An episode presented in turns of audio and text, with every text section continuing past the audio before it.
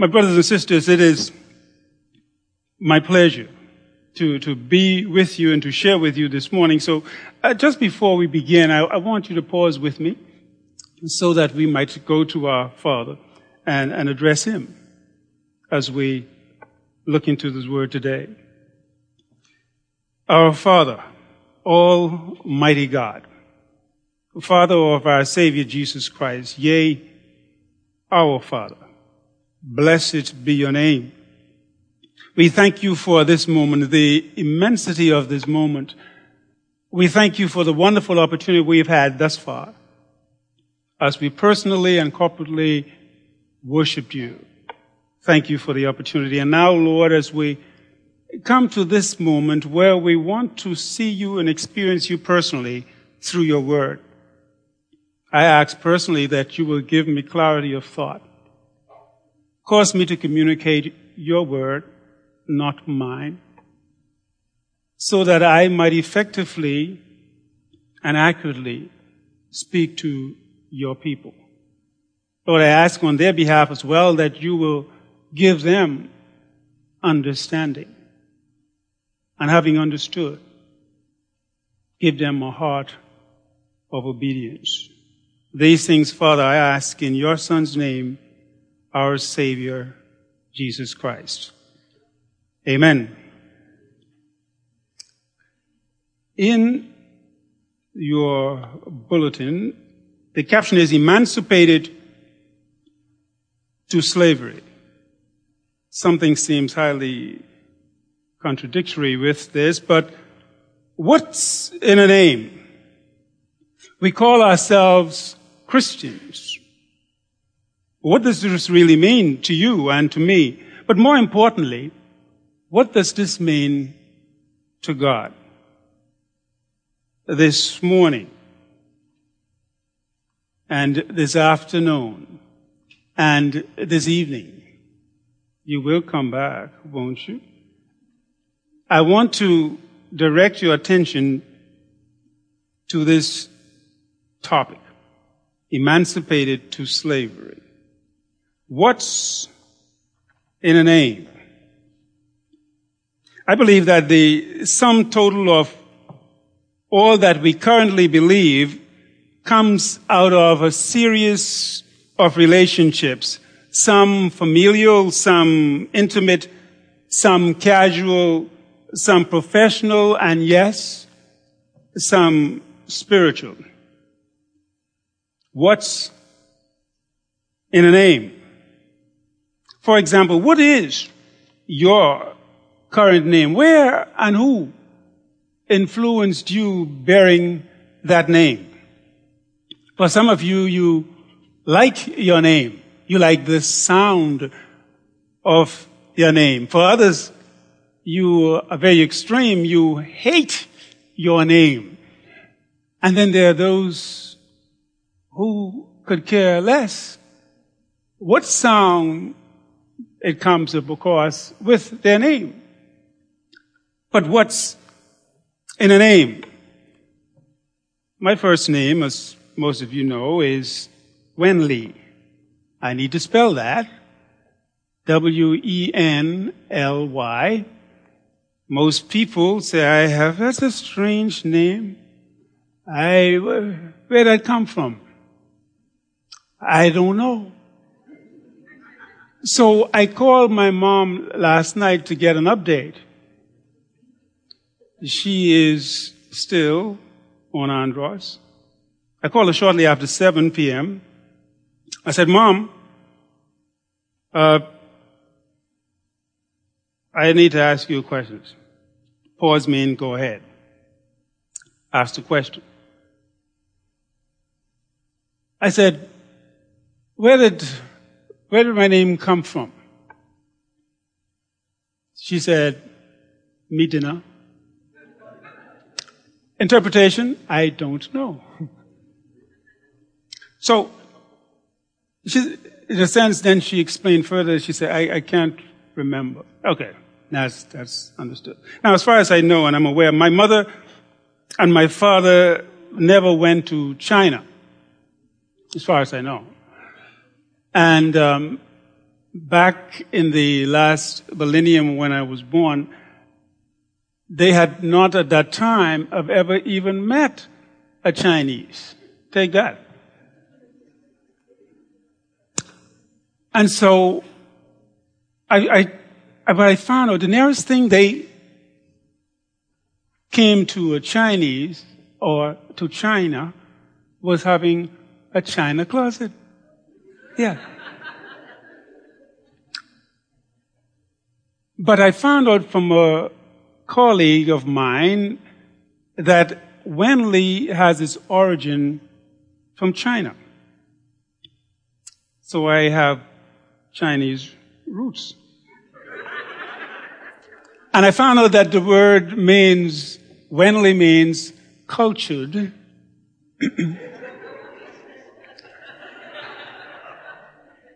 and literate. What's in a name?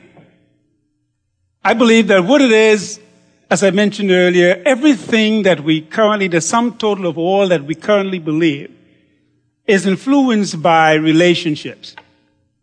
Out of your relationships, your belief system emerge. Out of what it is you believe, it affects your attitude. Your attitude affects your behavior. Your behavior, your character, your character your destiny. What's in a name? If your belief really affects your attitude and your attitude, your behavior, your behavior, your character, your character, your destiny. It is safe to say that what you believe is equivalent to your conduct and your life. If I was to, without knowing your name, were to study you or case study just to observe you over a period of time, I can tell, generally speaking, what are some of the things you like? What are your preferences? What is it that makes you laugh? What is it that stresses you? ticks you off and form that's how this person respond to this circumstance or this situation from time to time. The Bible refers to Christians by many terms, many names, many designations, more than 175, if you care to count. Each of them being very descriptive of what it means to be Christian. There are some people, my guess, the majority of you seated here this morning, would call yourself Christian. I am Christian. I am a Christian. What does that mean? Some of the names in scripture you are called, you're the called. For example, some of you might remember being called the flock. Some like the other name, living stones. You are a kingdom of priests. You are first fruit of his creations. You are witnesses, disciples, believers, brothers, saints, followers of the way. Let me just narrow down five. Saints, sounds good. Living sacrifice, that's also what we are called. We are called ambassadors. But think about this. All of these names, when you hear, for example, ambassador, what comes to mind? You are a diplomat. What's in a name? Do you ever pause, stop to ponder, I am an ambassador, I am an envoy, an emissary, a diplomat for who? Who sent you? For Jesus Christ. Amazing. I'm an ambassador. But not only that, you are living sacrifice. Now that's not very popular because we don't like to sacrifice. But we still do nonetheless. We complain in the midst of it. But I'm so glad we sang those songs we sang at the beginning. Tell it to Jesus and stand on Him because He cares for us. And so we are ambassadors. We are saints. What does that mean? Saints. And you don't have to wait until you die a hundred years and then you are saint. Watch this new word. Watch it. You are sanctified. no, the Bible calls you now in this moment a saint. But what does that mean? That you are holy, that you are set apart, you are consecrated, you are a saint. But also we are, as it were, called pure virgins. The bride of Christ. What does that mean? Exclusively pure, chaste. That's us. We are also called the elect. Amazing. Elect. Who elected us? Isn't that amazing? I talked or mentioned sometime in the past about sometimes when we playing or played games as children, um, if they had picked a team, normally the person who's picked last is not very highly motivated because no, everybody who's picking say, "Oh man, he's the last person standing." All right, come on. But a lot of enthusiasm. But God has elected you and me to be a part of His mega plans for us. He wants to share Himself with us. We are called the elect. God opted to include us. It is, as it were, God voted for us. Isn't that good? Does that do anything for you? Does that change how you feel about yourself when somebody else might not vote for you, not opt for you, not even to consider you, as we say, not even to give you the time of day? And God called you His elect. My brothers and sisters, do you know that the term Christian, for example, is only mentioned three times in all of Scripture? Three times. Acts chapter 11, verse 28, Antioch, first place, called Christian. Acts 26, 28. You remember the fellow Agrippa? Who said to Paul, hey, hey, you, you come close, but your always persuaded me to be a Christian.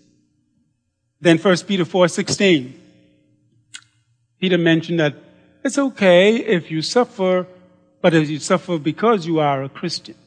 Now, if you suffer because you've been thieving, that's another matter. All right? But only three times in Scripture is the word Christian mentioned. Yet it became the dominant label for those who follow Christ.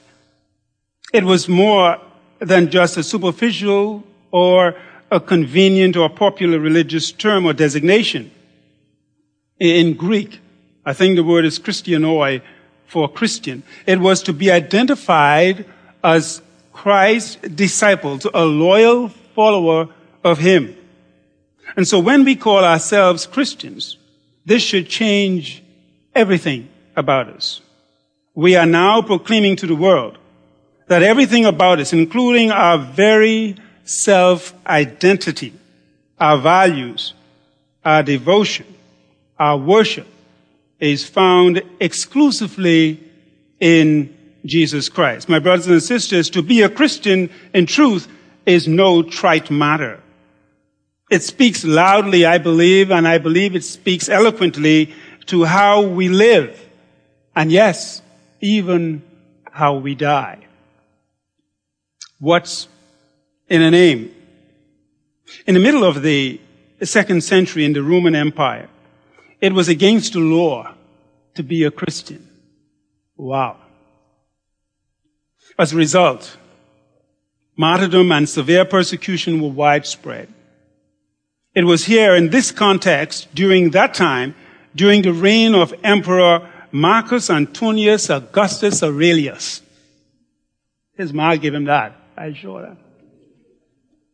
That we read about a Gallic Christian named Sanctus. I read about this in the book, The History of the Church, from Christ to Constantine. I, I, want to read to you something that happened to Sanctus at this time in this environment where it was illegal to be called to be a Christian. Sanctus was a deacon in Vienne. He was one of the heroic Gaelic martyrs. He exhibited a magnificent courage and nobility, with and he withstood the entire range of human cruelty. Yet Sanctus was so determined to stand up to their onslaught that he would not even tell them his own name or his race or even his birthplace or whether he was a free man or a slave. To every question they asked him, he replied in Latin. Ready for this? Latin. I am a Christian. To every question. That's all he said. I am a Christian. This he proclaimed over and over again and not another word did he hear or did you hear from him. Consequently, the governor and his torturers strained every nerve against him so that when they could think of nothing else to do to him, they ended by pressing red hot copper plates against the most sensitive parts of his body. These were burning, but Sanctus remained unbending and unyielding, firm in his confession of faith, fortified by the heavenly fountain of water, the one we've been singing about this morning. After a few days, people again put the matters on a rack to stretch them out, thinking that now that his body was swollen and inflamed, maybe a further application of the same instruments would defeat him. Unable as he was even to bear being touched by a hand. If this failed, they said, they thought, um, and he died, they hoped it would put fear in the rest of those people who call themselves Christian. However, nothing of the sort happened. To their amazement, his body became erect and straight as a result of these tortures. And he recovered his former appearance and the use of his limbs, thus through the grace of Christ. His second spell on the rack proved to be not punishment, but a cure. Sometime later, Sanctus and his other um, colleague, other Christian brother, Maturus, along with two other persons, were taken into the amphitheater to face the wild beasts. And you're familiar with this sport in the Roman culture or Roman Empire. An entertainment purposely arranged for the crowds. There before the eyes of all, Sanctus and his colleagues were again taken through the whole series of punishment as if they had not suffered enough before. Again, they run the gauntlet of whips in accordance with the local custom, customs. They were mauled by the beast and endured every torment that the frenzied mob on one side and the other demanded or hollered for on the other. This culminated in the iron chair. The iron chair in which you sat and your flesh was roasted. And Sanctus and his colleagues went through that experience and the smell of their flesh almost was as if it was suffocating them. Not even then were their tormentors satisfied, you know, and so they grew more and more frenzied in their desire to overwhelm the resistance of the martyrs. But do you know what that, but do what they might. They heard nothing from Sanctus beyond the words that he had repeated from the beginning. I am a Christian. The declaration of his faith, I am a Christian. Despite their prolonged and terrible ordeal, life still lingered. But in the end, they were sacrificed. After being made all day a spectacle to the world.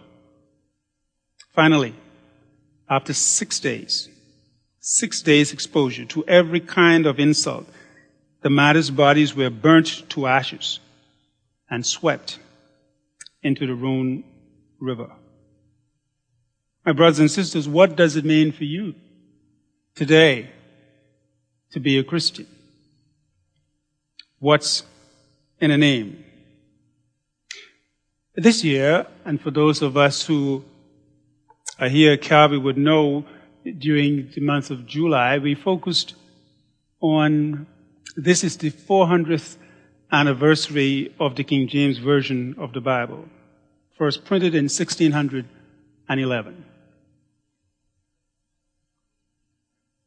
There's a word that is omitted, not omitted, that is changed, that is translated differently in the King James Version that I believe speaks eloquently, specifically to this designation that God has given to those of us who call ourselves Christian.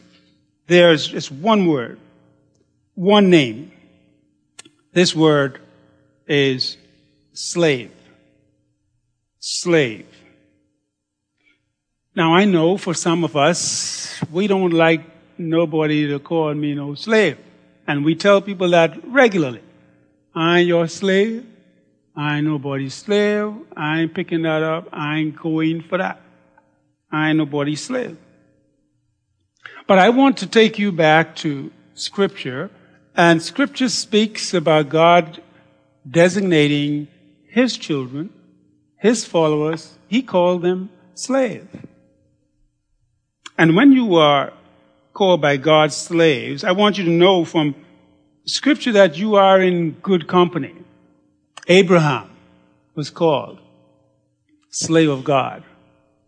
Moses, slave of God. Joshua, slave of God. David, slave of God.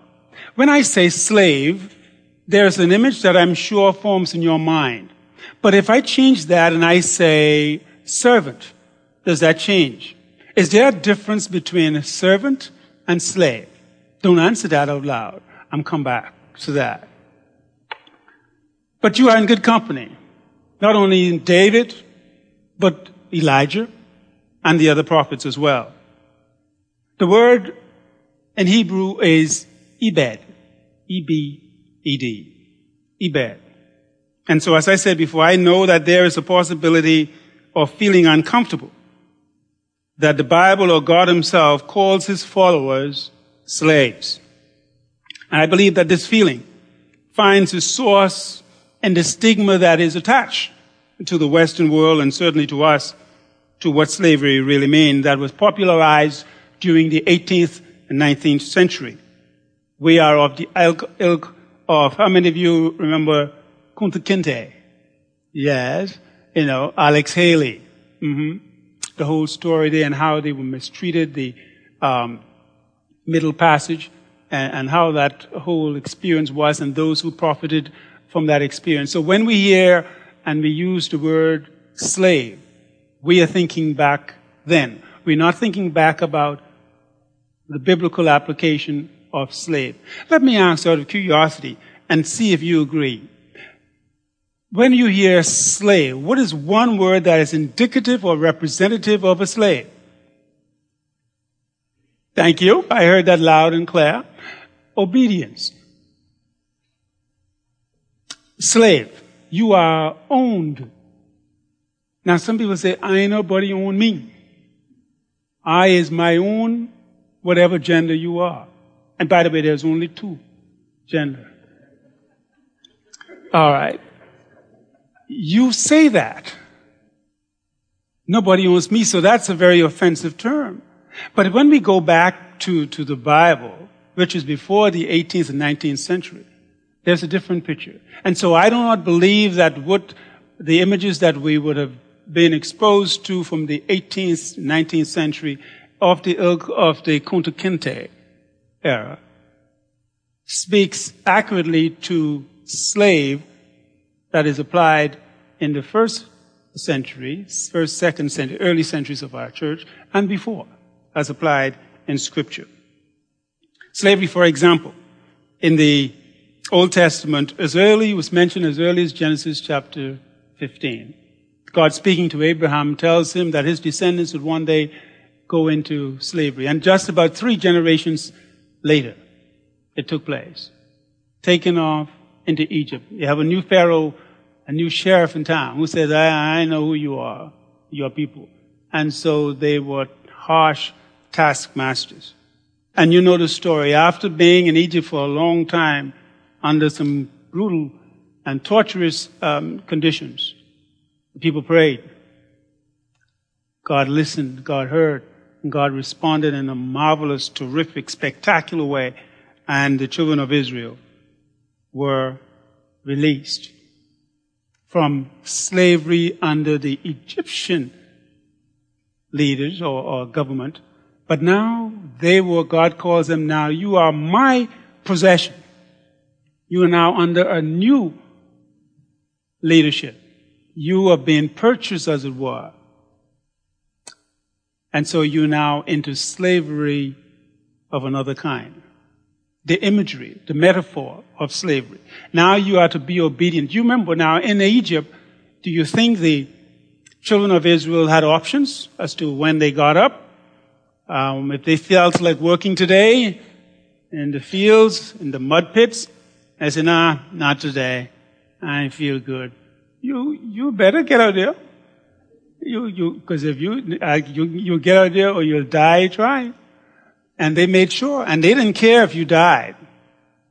But now under a new master, you know the story of Israel. They would repent, behave well, did as God told them, and then after a while, they would leave their master and go back in following somebody else. And then they will again get spanked, punished, and then they'll cry out again for God, please help. And again, God in His mercy will take them back. And then they went back again, and this is back and forth. They went into Babylon, and again they would again complain, and God would hear and respond back and forth. But you are, and not, by the way, this, this slavery that Israel was not only national, in terms of all of Israel belonged to God. This was also felt on a personal level. Do you know that it is possible for an Israelite to sell himself into slavery? Yeah. He could say, look here, I shall be today. Um, look here, I can sell myself to you, you know, because a little problem financially insolvent. So he would sell himself, but it was only like there were strict rules. Read Exodus. That you can only be that for six years, but in the seventh year, of Jubilee, you'd let him go free. There's also, if he choose not to, he said, uh, especially if you had also, let me call them foreigners, aliens within the Israeli uh, community, and they could also um, be designated slaves.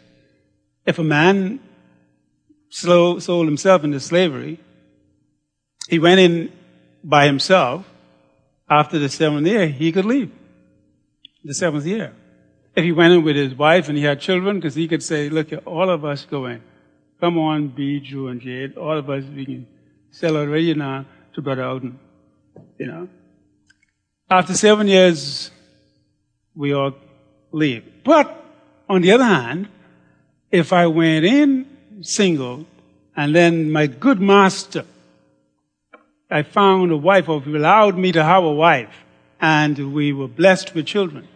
After the seventh, in the seventh year, when it's time to leave, I got to leave them because they ain't mine.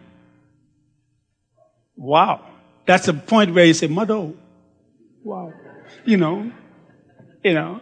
So, so if um, by the way, in terms of the master's as well, if the foreign person who was a slave and if you didn't want to leave, by the way, the master had the opportunity to take your air and put it on the doorpost and then drill a hole in it. Kabang! That means now that you are there permanently, because that's a sign. So if somebody saw you with a hole in your air, um, eh, you are somebody's slave permanently. By the way, it also says that if, for example, there were strict rules guiding how the master was to treat a slave. If the master struck his male or female slave so viciously that the slave died, master was to be punished. Communal punishment. However, if you struck your slave and they survive a day or two,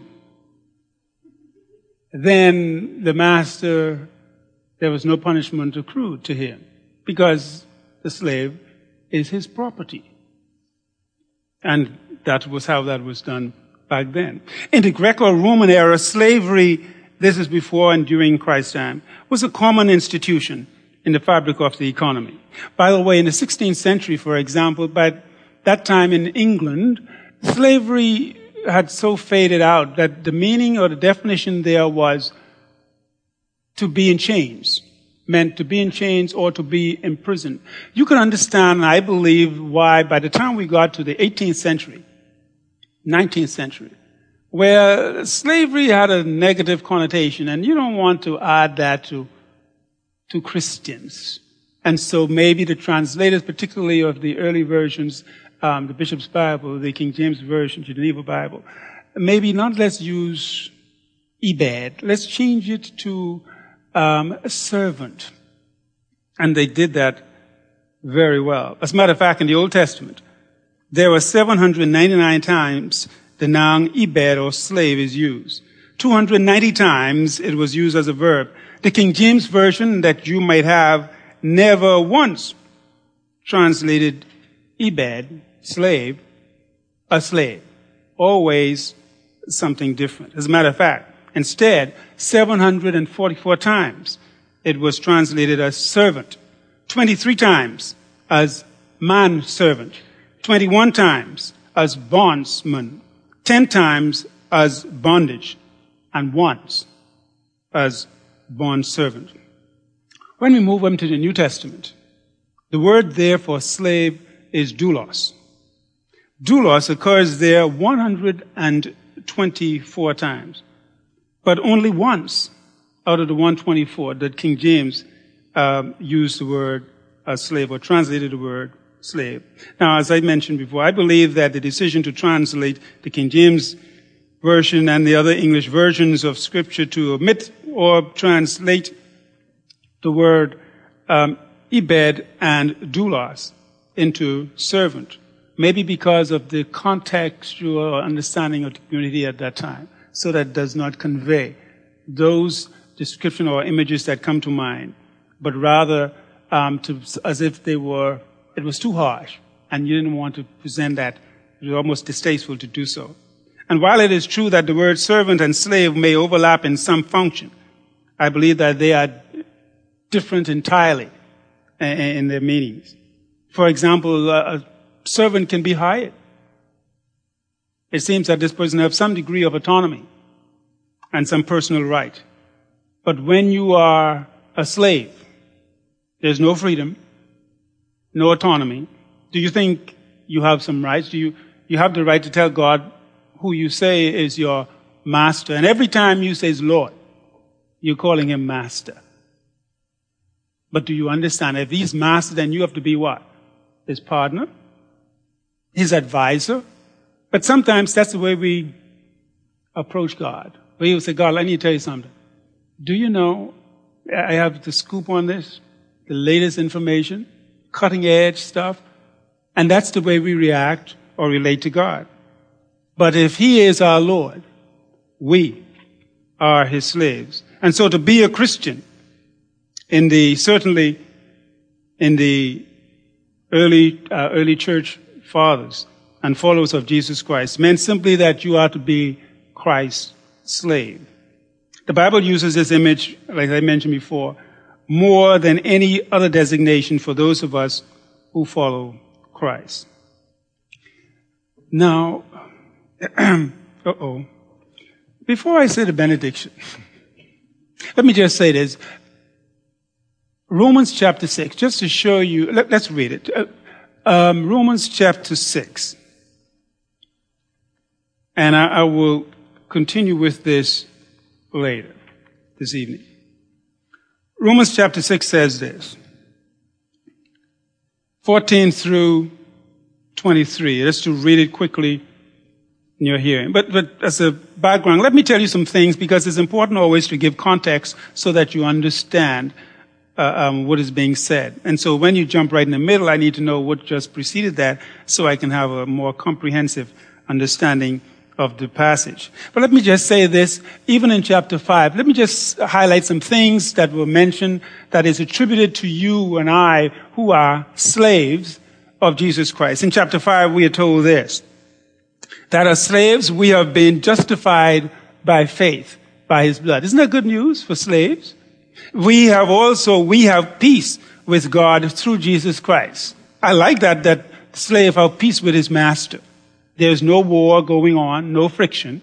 As slaves, we have had the introduction to His abundant grace. As slaves, we exult in hope of the glory of God. As slaves, we exult also in tribulations. We have also the love of God poured abroad in our hearts. As slaves, we have been given the Holy Spirit. As slaves, we have yet, and while we were yet sinners, God demonstrated His love towards us in that while we were yet in that forsaken spiritual state, Christ died for us. As slaves, we have been saved from the wrath of God.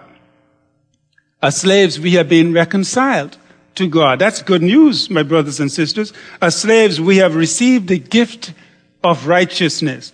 So much so that by the time we got to chapter 5, verse 20, you know, it says that the law came in that transgression might increase, but where sin increased, grace abounded all the more. That's why Eh, it may be the people say, what?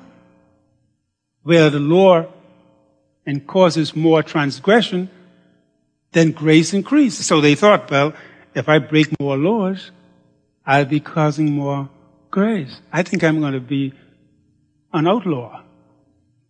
But that's not what he says. He says, are you to continue in sin that grace might increase? In other words, God forbid. He said, don't you know that all of us who have been baptized into Christ Jesus have been baptized into his death. In other words, believers, you may not know it, but you have died. And yet you are here. You've been, you, when Christ died, you died. That's an amazing truth. Let me just read for you Romans chapter 14, sorry, chapter 6, verse 14 to 23. For sin, for sin shall not be master over you for you are not under law, but under grace. What then? Shall we sin because we are not under law, but under grace? May it never be. Do you not know that when you present yourself to someone as slaves, if you're reading King James, they'll use servant. Do you not know that when you present yourself to someone as slaves for obedience, you are slaves of that one whom you obey, either of sin resulting in death or of obedience resulting in righteousness. But thanks be to God that though you were slaves of sin, you became obedient from the heart, so that from the teaching to which you were committed, and having been freed from sin, you became slaves of righteousness. Now I'm speaking in human terms because of the weaknesses of your flesh. For just as you presented your members as slaves to impurity and to lawlessness, resulting in further lawlessness, so now present your members as slaves to righteousness, resulting in sanctification. For when you were slaves of sin, you were free in regard to righteousness. Therefore, what benefit were you then deriving from the things in which you are ashamed? For the outcome of these things is death. But now, having been freed from sin and enslaved to God, you derived your benefit, resulting in sanctification. And the outcome? Eternal life. And you know this very well. For the wages of sin is death. But the gift of God is eternal life in Christ Jesus our Lord. I believe that from this passage it is unmistakable that the metaphor for a slave is very descriptive of our relationship with Jesus Christ. And so I say again that you and I, as believers and followers of Jesus Christ, we are his slaves. And as Christians, our full dedication, our sincere worship is reserved exclusively for Jesus Christ. The question is, do we fully comprehend the magnitude of our relationship with Him? Are we fully devoted to Him? Let me conclude by this recall story that you're familiar with in Job, and I'm sure you remember Job, the story of Job, when there was a special assembly and Satan showed up and was promptly interrogated by God himself. God asked him, where you come from? Where you been? Then God asked another question. He says, Have you noticed my servant? The word slave Have you noticed my slave Job? There is no one on the earth like him, blameless, upright, and fears the Lord and shuns evil. Wow. What a character reference from God. There's no one like him on all the earth. He's blameless, upright, fears God, and rejects evil. Satan was not moved by that. As a matter of fact, he says, You think he's serving you for nothing?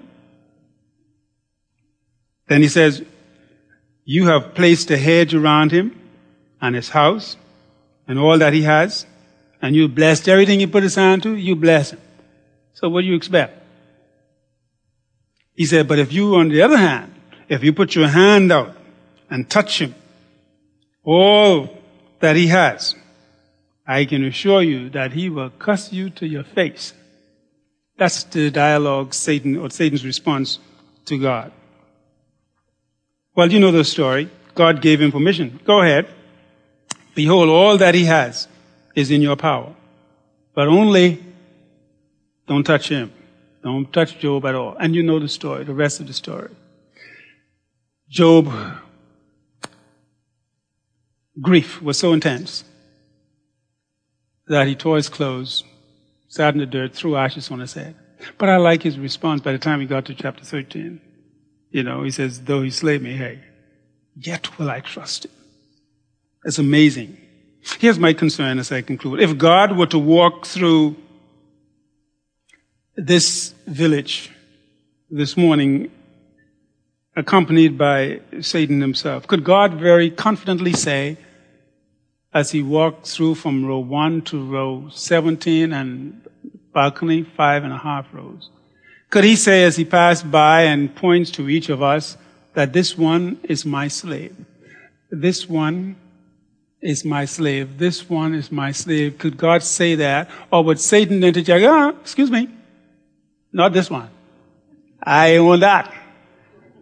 That's mine. The only person who could answer that is you. The only person who can answer that is you. Here's a question. Is Jesus worthy enough to have you as a slave? Is he? Is Jesus worthy enough to have you as a slave? To be his slave is to wear his badge. And being a slave of Jesus Christ is a badge of honor, pinned on you by no one less than Jesus Christ himself. We sang earlier, all my hope is found in Christ alone.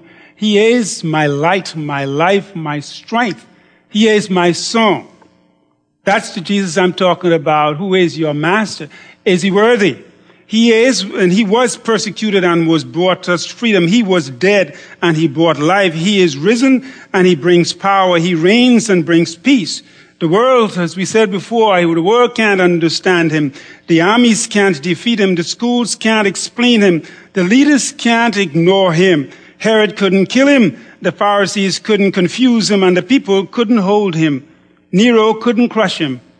Hitler couldn't silence him. The New Age couldn't replace him. And Oprah Winfrey can't explain him away.